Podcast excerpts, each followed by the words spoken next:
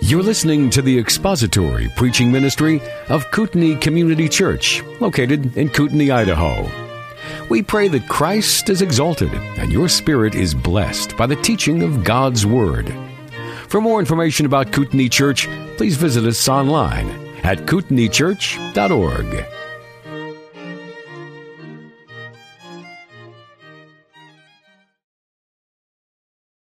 When you found your place there, we're going to read beginning at verse twelve, and we'll read through the end of verse nineteen. On the next day, the large crowd who had come to the feast, when they heard that Jesus was coming to Jerusalem, took the branches of the palm trees and went out to meet him, and began to shout, "Hosanna! Blessed is he who comes in the name of the Lord, even the King of Israel."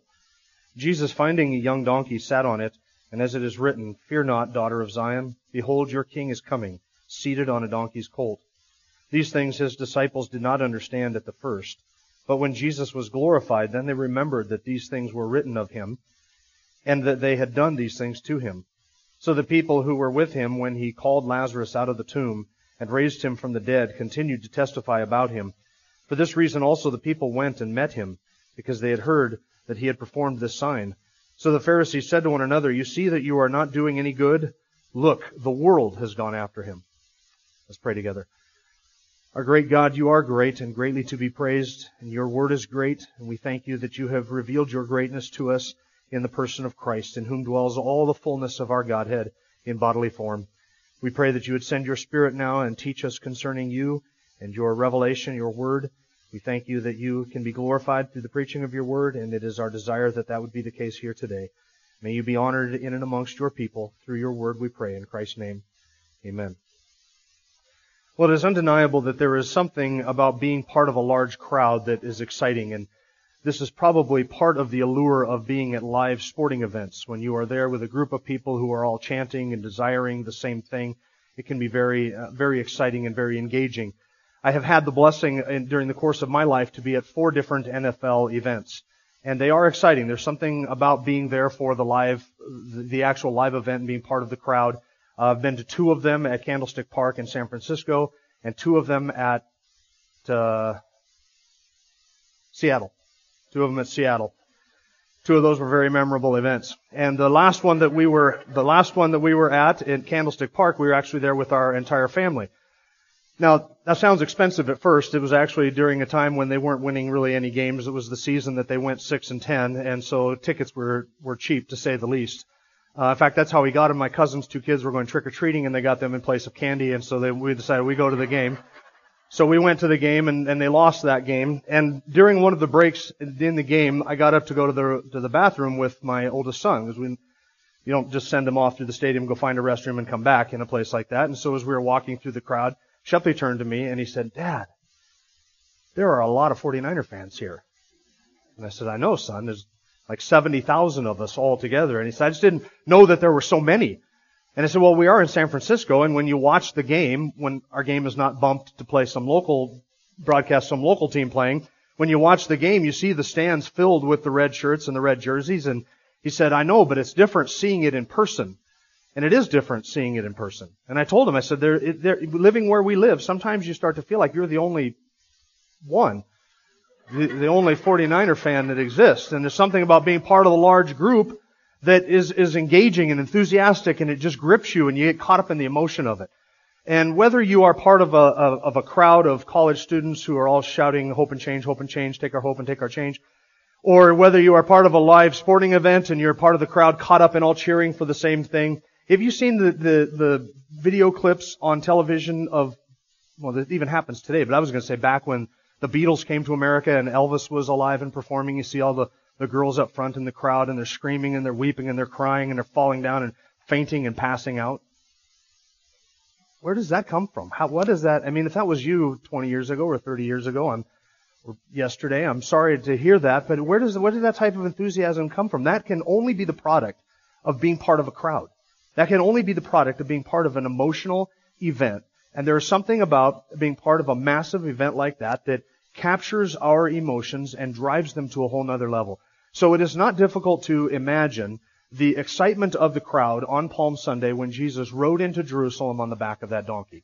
Now, with that seamless and almost imperceptible transition from football to John chapter twelve, We're going to be picking it up in verse twelve and looking at this, this second event from John twelve. Remember, there are three main events. The first one is the anointing of burial in verses one to eleven. The second one is this triumphal entry of Jesus into Jerusalem. And I want to recapture quickly a couple of introductory remarks to sort of set the stage that we went through uh, last Sunday. First, you will remember that these two events are very unlike one another. Uh, they're both very appropriate. In the first event, Jesus is anointed for burial, and that event sort of prefigures his death, his sacrifice, his giving of his life for his, his bride, the church. The second event is his uh, a prefiguring of his reigning and coming reign as king. Now, those are not two contradictory pictures of Jesus, but two very complementary pictures of who he is and what he came to do. He is both sacrificial servant and conquering king. And John records these two events back to back. The second thing to remember is that this is one of the few events that is recorded in all four Gospels. Matthew, Mark, Luke, and John all thought that this was significant enough to record the events of the triumphal entry. So this captured their attention, and with the limited space that they had, they thought that this was theologically and historically, redemptively significant enough that it was worth telling us about. So this is recorded in all four Gospels. And then the third thing I want to remind you of is how different this behavior by Jesus is than anything else we are familiar with from the rest of the Gospels. In most of the time, we see Jesus withdrawing from the crowd. He wasn't an attention getter. He wasn't an attention seeker. He was not somebody who, who sought out the crowds and, and, and tried to be at the center of attention all the time. Usually when crowds gathered, they tried to have their way with him, make him be king, make him give them things, make them heal. And most of the time, Jesus withdrew from the crowds, not because Uh, he was trying to remain quiet and private, but just he wasn't seeking out after that kind of attention. So here in John twelve, with in all the Gospels, with this triumphal entry, we have behavior that is different than what we get anywhere else concerning the Lord Jesus Christ. Here he is in control of the situation. He is, is not just controlling the situation. The whole thing is orchestrated for his purposes to present himself as king to the entire nation in the most public venue possible.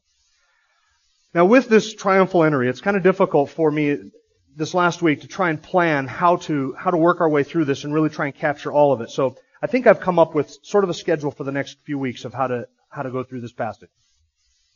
Today we're going to look at verses twelve through fifteen. We're just going to look at the triumphal entry itself. We're going to look very briefly at the accolades of the crowd, the two quotations from the Old Testament. Um, and then next week, since the, the quotations from the Old Testament are significant, next week, we're going to jump back into Psalm one eighteen. That is one of the most quoted psalms in all of the New Testament. Of all of, of all the psalms in the New Testament, that is the most quoted, one of the most quoted ones. So we're going to look at that entire psalm because it's significant. And the fact that the crowd is chanting this, we want to we want to ask, what did they understand concerning what they were chanting? What were they expecting? So next week we're going to look at Psalm one eighteen, and then the following week we're going to look at Zechariah nine verse nine, which is the prophecy quoted in verse fifteen. We're going to jump back and look at Zechariah's prophecy concerning not just this event, but this person, the Lord Jesus Christ. So we're going to capture Psalm one eighteen next week, Zechariah nine nine, and then we'll jump back into John twelve. So that kind of gives you a, a little bit of a picture of where we're going in the next few weeks. And those Old Testament passages are significant, and they're loaded, they're theologically rich, and we want to make sure that we, we understand this from the perspective of one of the Jews with how, what a Jew would be anticipating, and what would have unfolded in front of them, and, and why it is that these quotations are significant. So let's begin by looking just at the crowd, and we're going to note, first of all, in verse twelve, their anticipation. Today we're working through verses twelve through fifteen, including those two quotations. Look at the anticipation of the crowd. On the next day, the large crowd who had come to the feast, when they heard that Jesus was coming to Jerusalem, took the branches of the palm trees and went out to meet him and began to shout. Um, now that large crowd, this is, um, oh, by the way, verse twelve says it was on the next day, and there's something in my memory, and this could be wrong, that remi- rem- I remember saying that the anointing happened on a Friday. That wouldn't have been true. That would have happened on a Saturday, because the next day was a Psalm, uh, Palm Sunday, the first day of the week. So this triumphal entry happens on a Sunday. Verse one of chapter twelve says it was six days before the Passover. That puts it on a Saturday, not on a Friday. So the anointing is on Saturday. If I got that wrong in somewhere and you wrote that down in your Bible, I'm sorry, I need to start providing whiteout on the table at the back so you can make corrections. So just make that a note. This is uh, the, the triumphal entry is on a Sunday. The anointing is on the Saturday prior to that.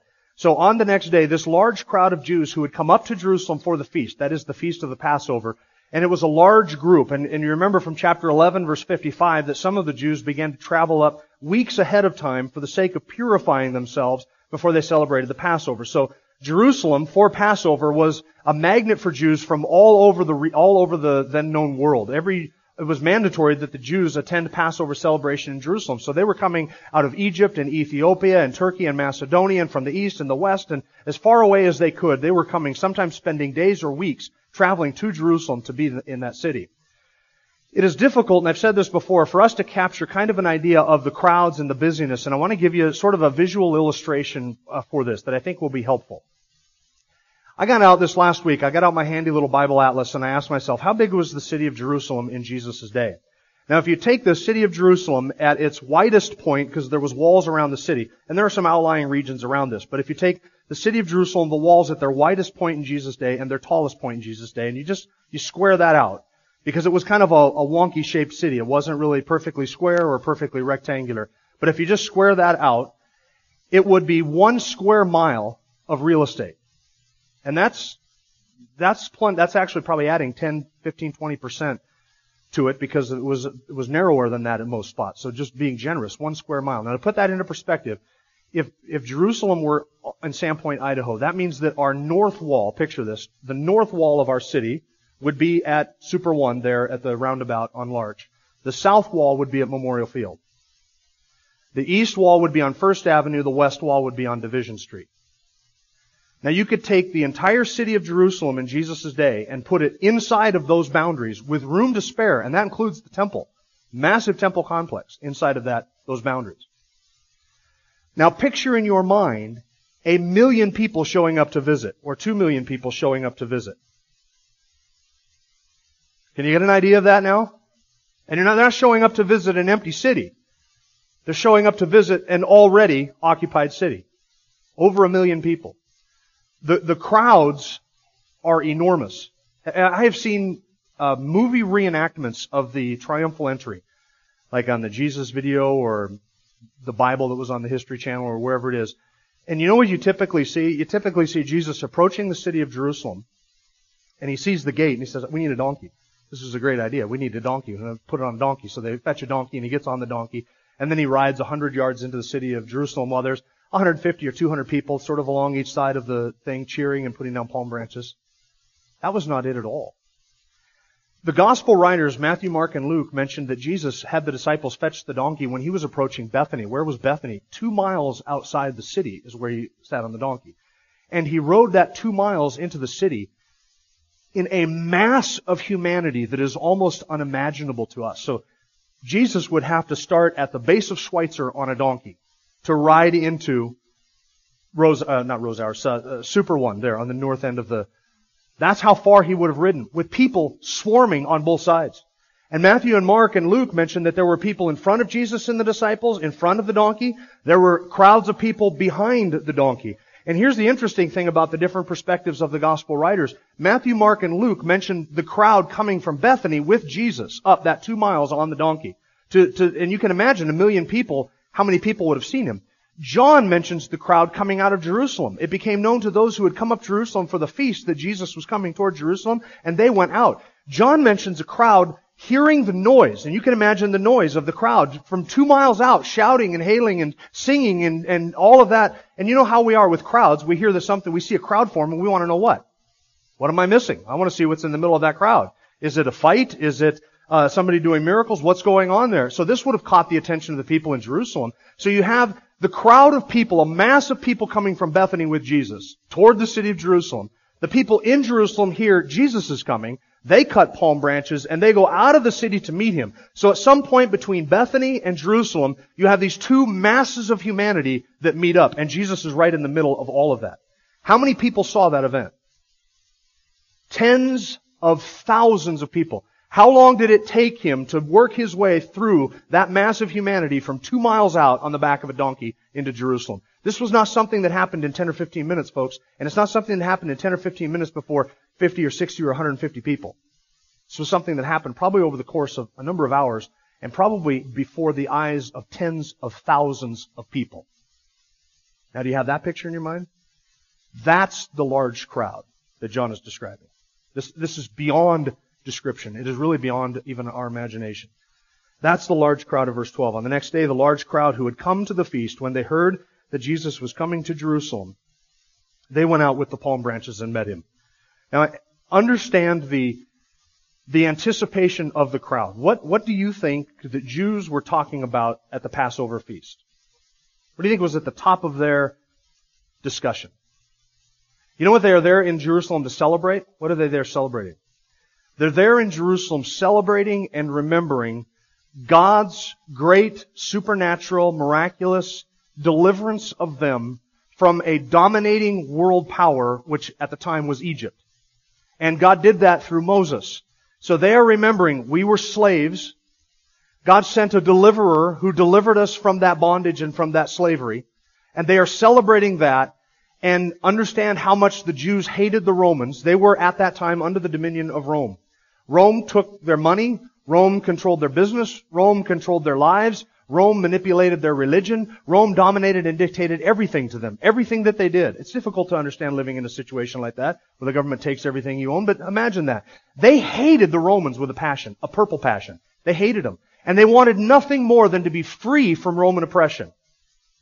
And it almost seems hypocritical for these Jews to celebrate a great deliverance from that Gentile domination, when at that very time they were under Gentile domination. And they wanted nothing more than to be free of it. So what are they thinking about? What are they celebrating? What is at the top of their minds? God's putting down of Gentile nations and rulers, and God's coming deliverance of the nation from Gentile domination. So when they are hailing Jesus as King, as He is coming into the city of Jerusalem, what are they doing? They are welcoming somebody who they anticipate and expect is going to deliver them from Gentile domination. They were wanting not a spiritual king, but a material, physical, military, conquering king. That was the expectation of the people. And what better time to welcome such a king than on the anniversary of the celebration of God's last miraculous deliverance? That's what they're anticipating. That's what they're expecting. So look what they do in verse thirteen. They took the branches of the palm trees and went out to meet him. And we got to fill in a few details here that John doesn't mention in verses thirteen and fourteen. Here are the few details. According to the Synoptic Gospels, Matthew, Mark, and Luke, um, at some point as Jesus was approaching Bethany, and John skips over this, Jesus said to two of his disciples, "Go into the village that's nearby, maybe Bethany or another small village that was out there in that area, and you will find a colt." And they went in, and he gave them instructions, and, and they came back with the colt. Now here's how Mark describes that, and I'm going to quote Mark to you. I'm going to read Mark to you since Mark is the fullest explanation of what happened. Mark eleven, verses one to six, as they approached Jerusalem at Bethphage and Bethany, near the Mount of Olives, he sent two of his disciples and said to them, "Go into the village opposite you, and immediately as you enter it, you will find a colt there, tied, on which no one has yet ever sat. Untie it and bring it here. If anyone says to you, 'Why are you doing this?' you say, 'The Lord has need of it,' and immediately he will send it back here." They went away and found a colt tied at the door outside in the street, and they untied it. Some of the bystanders were saying to them, "What are you doing untying the colt?" They spoke to them just as Jesus had told them, and they gave them permission. Now, when they brought, those two disciples brought the colt back to Jesus, the two donkeys, Matthew says they put the coats on them, both animals, maybe not understanding which one Jesus was going to choose. Jesus chose the colt, and then they helped Jesus up on top of the colt. And here's what you and I are supposed to pick up from the rest of the details of Matthew, Mark, and Luke. Jesus was in complete control of this entire thing. He knew where the animal was at. He told them to fetch the animal. He knew what needed to be said. He knew right what animal he was going to use. All of it he is orchestrating. It, it, he is not being swept along. It's not the disciples who force him up onto the back of this animal and parade him into the city against his will. Jesus is orchestrating this whole thing for his own glory and for his own purposes. And he's in control of it. He's sovereignly controlling it. According to Matthew, it says that they cut the, the palms from the trees. Mark says they cut them out of the fields, so it might have been palm trees in the fields. If this is happening over the course of a two-mile stretch of, you could imagine that there are trees, there are fields, people are cutting these, and Luke says that they were also throwing their coats into the road. So you have palm branches and you have coats, and they're laying all of this out before Jesus as this entire event unfolds from Bethany, two miles out, all the way into the city of Jerusalem. Now, why did they use palm branches? Palm branches were not necessarily something associated with the celebration of the Passover. They were associated with the Feast of Unleavened, uh, sorry, the Feast of uh, Tabernacles. But why Passover? This is not something they would normally do during Passover that just happens to be, they just happen to catch Jesus up in this. They cut palm branches because palm branches were sort of a sign of, they would do this to welcome royalty, to welcome a victorious conquering general. Um, they would do this to welcome anybody that was notable or significant.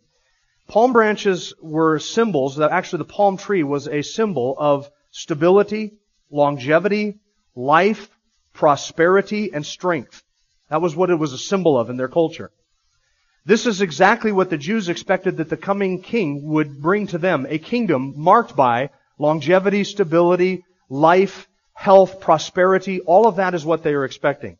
So as they welcome Jesus into Jerusalem, they are doing so with the palm branches as if they are welcoming somebody who has gained them a great victory, when in fact what they are doing is they are welcoming somebody that they are expecting to gain them a great victory. And that's the palm branches. Palm branches are also used in the worship of heaven, by the way. In Revelation chapter seven, John says, "After these things I looked, and behold, a great multitude which no one could count from every nation and all the tribes and the peoples and tongues, standing before the throne and before the Lamb, clothed in white robes, and palm branches were in their hands. And they cried out with a loud voice, saying, 'Salvation to our God who sits on the throne and to the Lamb.'" So what are they doing? They're waving palm branches before this great dignitary who is sitting on the throne. It is a sign of submission. It is a sign of giving praise and honor to one, to take something that that speaks of longevity and prosperity and glory and strength, and laying that out before this individual. That is what they are saying of Christ. They're doing something in their actions that is actually reflecting something that they believe to be true of Jesus. So we notice their first their their anticipation and then their actions, cutting palm branches. Now I want you to notice, thirdly, their accolades. Look at verse thirteen. They began to shout, "Blessed, oh, Hosanna, blessed is he who comes in the name of the Lord, even the King of Israel." That's the quotation from Psalm one eighteen, which we're going to look at next week. Now there's something, there's a little bit of a difference in the, in what each of the gospel writers quote the crowd saying. And I'm going to read to you Matthew, Mark, and Luke, not the entire passages, but just the quotations of the crowd. And with your eyes here in John chapter twelve, verse fourteen to thirteen, I want you to compare Matthew, Mark, and Luke and what they say with what John records. Matthew twenty-one, verse nine, Matthew records the crowd shouting, "Hosanna to the Son of David. Blessed is he who comes in the name of the Lord. Hosanna in the highest." Mark eleven, Mark records the crowd saying, "Hosanna, blessed is he who comes in the name of the Lord. Blessed is the coming kingdom of our father David. Hosanna in the highest." And then Luke records, "Blessed is the King who comes in the name of the Lord. Peace in heaven and glory in the highest." Now, those quotations are each a little bit different, and I'm going to explain why they're a little bit different in just a moment. Each of those quotations is a little bit different, but all of them have two things in common. First, all of them are summaries or paraphrases or of sort of capturing the essence of Psalm one eighteen, the verses that they come from in Psalm one eighteen. The second thing that all four gospel writers have in common is all of them contain the element of welcoming him as a king.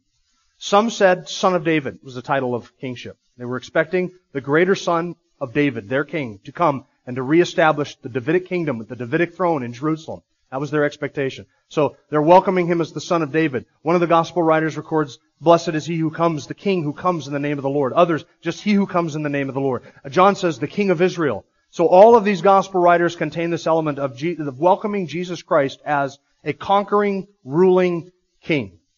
Now here's a question for you. Did Jesus come into Jerusalem for the purpose of conquering and overthrowing Rome? Did he come there for that purpose that day? He didn't. That was not his, that was not what he was coming to do. So why then does he receive the praise of the crowd when they are shouting this out, when this is what they are anticipating? They had no idea what was in store for them. Because Luke says that as he approached the city, he was weeping over them, saying, "You have no idea what you are seeing. This is the day of your visitation, and you cannot even appreciate this." And Jesus, as part of this triumphal entry, some point between Bethany and Jerusalem, as he was approaching Jerusalem, he wept over the city, knowing what the city was in store for, knowing that they would not receive him as the type of king that he was coming as. They were anticipating something else. So why then does he receive the praise of the people? Because he not only receives it, he is orchestrating it. And J C. Ryle in his commentary suggests that there may have been some sort of divine influence over the hearts and minds of the people that caused them to get excited and to receive him as a king in this way. So why was Jesus receiving this? Because when the Pharisees said, "Teacher, rebuke your disciples," what did he say? "If these are silent, the stones will cry out." He not only orchestrated their praise, but he defended it and said this is appropriate and it is right. But if they were welcoming him as a military conqueror, and he knew that, he certainly did, but he was not coming as a military conqueror, why did he receive their praise? I think it is because he knew what their expectation was, and what they are saying is technically in all points absolutely correct concerning his identity. See, it's not his identity that the crowd got wrong. What was it? It was the timing and the manner of what he was coming to do. That's what they got wrong. But everything that they are saying about him is true. He is the Son of David. He is the King of Israel. He is the one who comes in the name of the Lord. He is the one who will establish and set up the, father, the kingdom of his father David. He is going to do all of these things. They were welcoming him as that king. All of what they were saying is true, though the timing was wrong. And so he could receive their praise because what they were saying and lauding him as coming to do, he is going to do, but not on their timetable. As with everything else in this whole narrative, it is all on his timetable. He's coming to do it on his timetable, on his terms. And so he welcomes and he accepts their praise. Now, why the difference in quotations? Because if you read Matthew, Mark, Luke, and John, all of them have something a little bit different that the crowd is saying. Let me go back to the illustration that I started with of a football game. If you've ever been to a football game, then you understand that the crowd shouts different things at different times, right? But all of them are somewhat related to the event. Nobody shouts, I need a new car. Nobody shouts, I'm hungry for fried chicken. Nobody shouts that. They don't get that. What do they do? They all shout things related to the event in front of them, but they all shout different things. At one point, they might shout touchdown. At one point, they might shout uh, first down. At another point, they might shout defense, but they're all shouting things related to this one event. All of them talking about what is unfolding in front of them. Now that you have this picture in your mind, you have the crowd from Bethany coming up with Jesus, some in front, some behind, a mass of humanity over the course of two miles and who knows how many hours that this took place. Because the other gospel writers say that when Jesus got into Jerusalem, it was getting late. And so he, he went and he walked around the city, he looked, and then he left. So he didn't stick around very long. He got there just at evening. So maybe this unfolded over the course of a number of hours. You have then the crowd coming out of Jerusalem, probably who are shouting something entirely different. All of them quoting Psalm one eighteen in their own words. So what can you imagine that the crowd over the course of these many hours would be doing? Some of them would be shouted, hey, this is the Son of David. Others would be saying, Hosanna, blessed is he who comes in the name of the Lord. Others would be saying, welcome the coming King of our father David. All of them would be shouting different things over the course of this event. And so all four gospel writers, recording something different, all record exactly what the crowd was saying, probably at different points during this entire event. All of them shouting the similar and same things about this thing, but all of them adding their own words to it. And that's what we have in the four gospel writers. Now, look at verse thirteen or fourteen. Jesus, finding a young donkey, sat on it, as it is written. And then John quotes from Zechariah nine, verse nine. Fear not, daughter of Zion. Behold, your king is coming, seated on a donkey's colt. So Jesus finding the donkey. That doesn't mean that John is ignorant of the fact that Jesus sent two of the disciples to go fetch the donkey. Jesus did find it. He knew where it was at, and he sent the disciples to go get it. It was his his active participation in this, in finding the donkey. But John skips over all of the other details about them going and getting it and finding it tied up and all of that. Jesus found the donkey and he sat on it, and that in itself was a fulfillment of the Old Testament prophecy.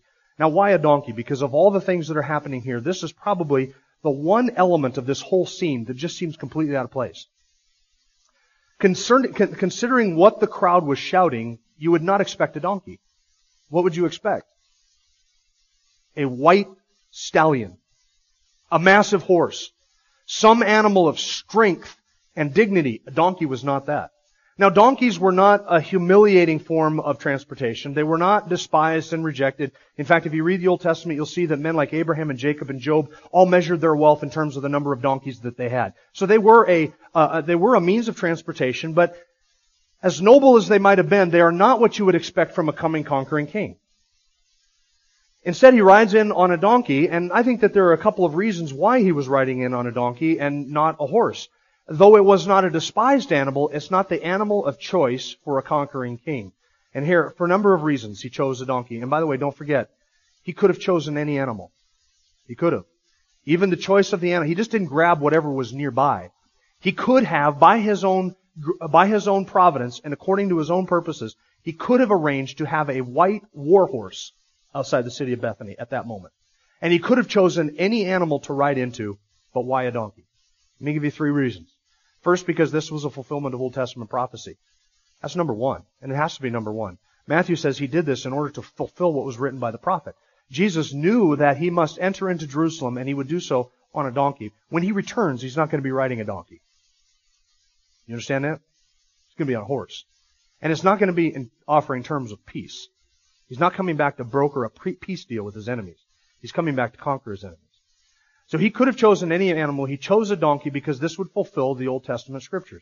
And he is demonstrating to us, though the disciples didn't recognize at the time, John says, he is demonstrating to us and anybody who had been there, that this individual who was riding into Jerusalem, is in fact the one of whom Moses and all of the prophets wrote. He is the one who fulfills all of these prophecies regarding the individual who would ride in, the king who would come to Jerusalem on a donkey. Jesus is the fulfillment of the Old Testament scriptures. That's number one. Second, it indicates that this king is unlike any other king. Imagine that you are a Roman centurion and you're stationed in Jerusalem and you hear all of this ruckus. And it's busy enough with all the stuff going on. You hear the ruckus and the shouting of the crowd and you say, what, what's going on here? I'm going to go out and take a look. And then one of your one of your soldiers comes back and says, what's going on out there? Well, they're welcoming a guy as a king. They're hailing him as the son of David, coming to establish a kingdom. They're calling him king. They're lauding him as king, worshiping king, singing his praises as king. What would you wonder? What is this guy going to do as a king? Well, tell me, how is he coming into the city? He's riding on a donkey.